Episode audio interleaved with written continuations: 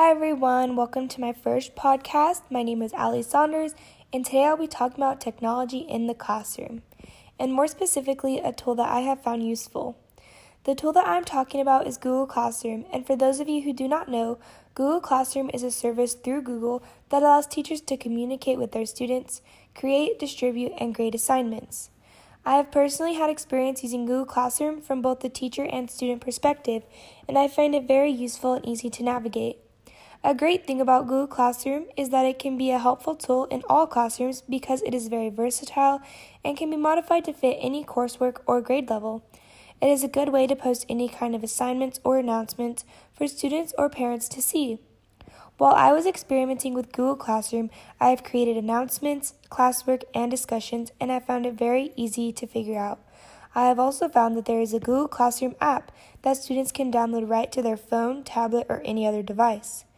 This makes it easier for students to access and stay up to date on their assignments. Another thing about Google Classroom is that there is a calendar section that shows students all their work for the week, which also helps students stay up to date on their assignments. My favorite part about Google Classroom is the discussions because students are able to communicate with each other and feed off of each other's knowledge.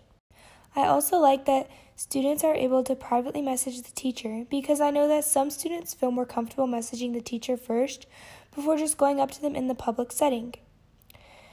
Since I will be teaching at the elementary level, I like how Google Classroom can be used to help teach students how to log in and navigate a website properly, and how it can teach students to be responsible with their classwork. In my classroom, I will incorporate Google Classroom by having my students log in and check it weekly in class. This will give them an opportunity to learn how to navigate it while still being able to ask me questions. Then, when I feel they are ready, I will have them complete assignments at home.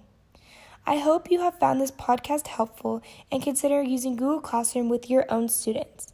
Thank you.